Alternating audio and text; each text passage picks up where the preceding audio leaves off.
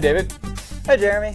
How you doing? Oh, I'm doing good. We're hanging out in the Channel 9 studio, and I guess this is actually the executive building where Now, Satya before you comes go out. too far, I always welcome people into Code Chat. Oh, So um, thank you. I'm going to do that now. Oh. Thank you for joining us on Code Chat. I'm your host Jeremy Foster, and I'm talking to my colleague David Crook. How are you?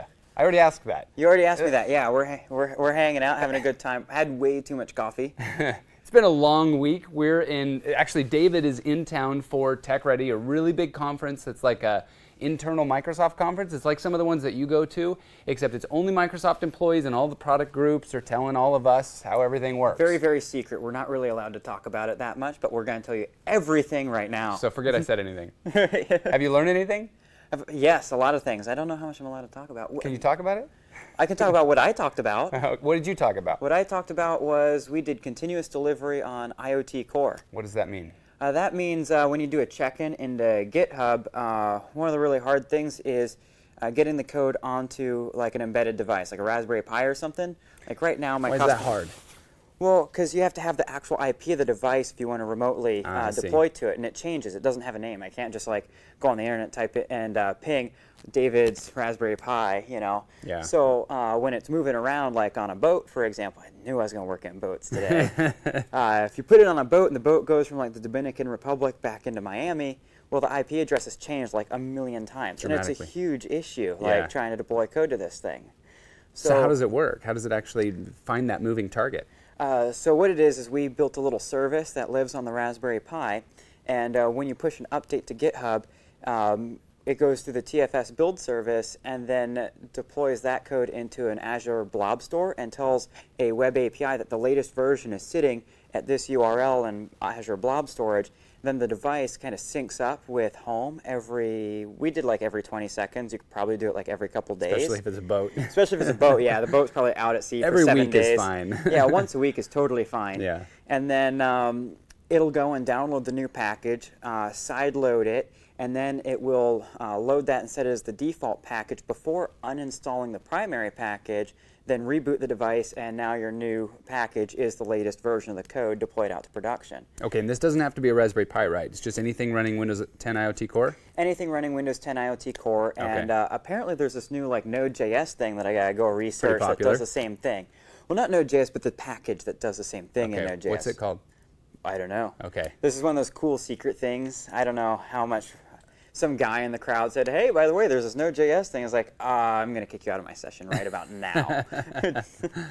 Well, that's Um, awesome because we can run Node.js, so there's multiple. Raspberry Pi, yeah. we've got lots of choices. so really, anything that can uh, run Node.js, I guess the E ESP8266, that thing runs Node, doesn't it? no, it No? doesn't. No, it Yeah. runs something called a Node MCU, which is a kind of a, a different flavor. JavaScript guys.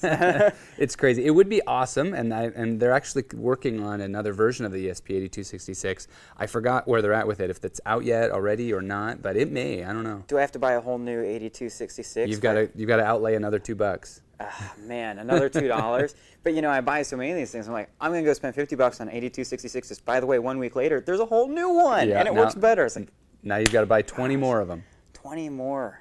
So there were a lot of sessions at Tech Ready on the subject of IoT. It's kind of a big subject these days. Yeah, I mean, I feel like uh, when I was watching some of the executive talks, it was basically IoT analytics. It was like, so I'm feeling pretty good about the skill set bets I've been making lately. It's basically R, data, data science, and this like embedded thing. So I got like little robots at home, and Yeah. Um, feeling really good about that. Uh, they say that IoT is going to be what six trillion dollars, and then big data is like six trillion. So, And if you look at the number of devices that are going to be out, it's just gigantic. oh yeah, it's Pretty astounding. I'm gonna. Well, I was actually uh, on my flight over. I got to sit next to a spine surgeon. Oh, It was wow. kind of interesting. So what this dude does is uh, people who have uh, chronic pain in their spine, uh, primarily athletes and older folks, he has this little device that he puts into your spine, and it sends neural messages like mic- m- microamps. I think it was microamps or nanoamps uh, to specific nerves, so that it deactivates the pain on your spine. And then that has kind of like a gateway that's also embedded into your body that can sync up with their cloud. So do they have to install a Raspberry Pi in you?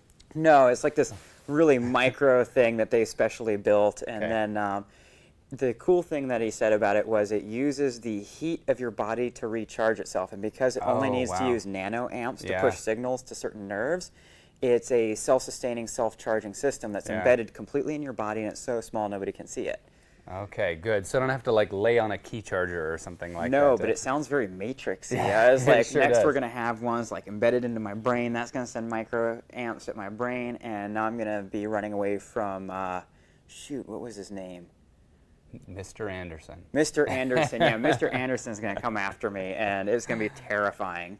Okay, so your subjects are IoT and analytics. Those are two big data and machine learning and all that stuff. those are the two really really big facets um, i do have to spend some time on web dev and things like that uh, api manager um, You have to spend some time on web. So you're not you're not gaining any points with my audience. Oh, I have a yeah. big web dev following. yeah i, I don't want to spend time doing web dev i just want to make robots and analyze data but apparently there's this like internet thing that's in the middle And, uh, and yeah It's pretty important.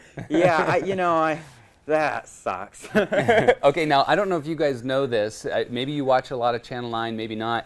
But you can go right to channel9.msdn.com slash niners slash, and then you're DR Crook, right? yeah dr crook So slash Dr. niners Crook. slash DR Crook, and you'll get to see all of the content that David has produced on Channel 9. So if you're interested in big data, you're learning it, or if you're interested in IoT and you're learning that, you can go there and just see a list of all of his stuff. And of course, mine's Code Foster if you're looking for that.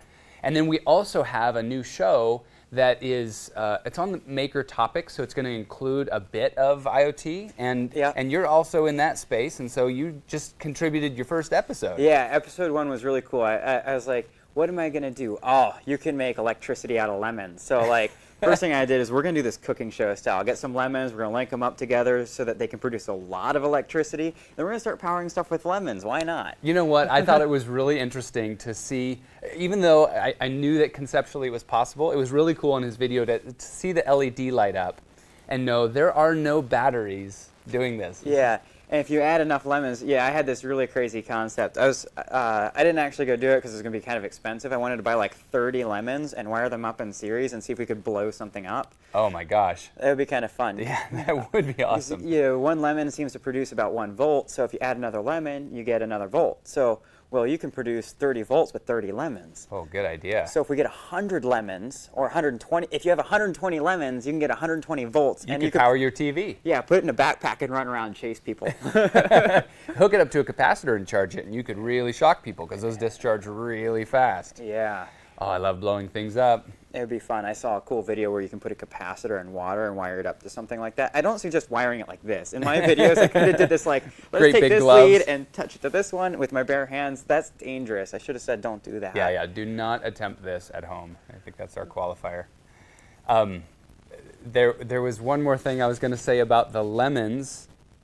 Uh, oh, I was going to. I was wondering if you compared the cost of energizers to the cost of lemons and what was it, copper mesh and zinc Energizer screws? batteries are way cheaper. They're way cheaper. yeah, but you know because we get uh, you know s- when you're doing for Microsoft, you have to uh, represent everybody equally because nobody wants to have special attention. I have a Duracell battery in there Uh-huh. Oh, too. I yeah. see. Equal opportunity. Equal opportunity. You got to have Duracell, then you have to have Energizer, then you have to have some no-name brand that Yeah. you picked up from some other place. Okay, so the lemon method doesn't scale. It's interesting, but it just doesn't scale. No, but if you want to be MacGyver, you know, and you're stuck and you need to like flip a switch or something, then uh, you go Lemons. grab some lemons. Yeah, works really good in South Florida.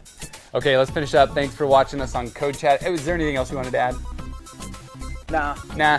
Cool. Cool. All right. See Thank you you. guys. Thanks for joining us. Bye.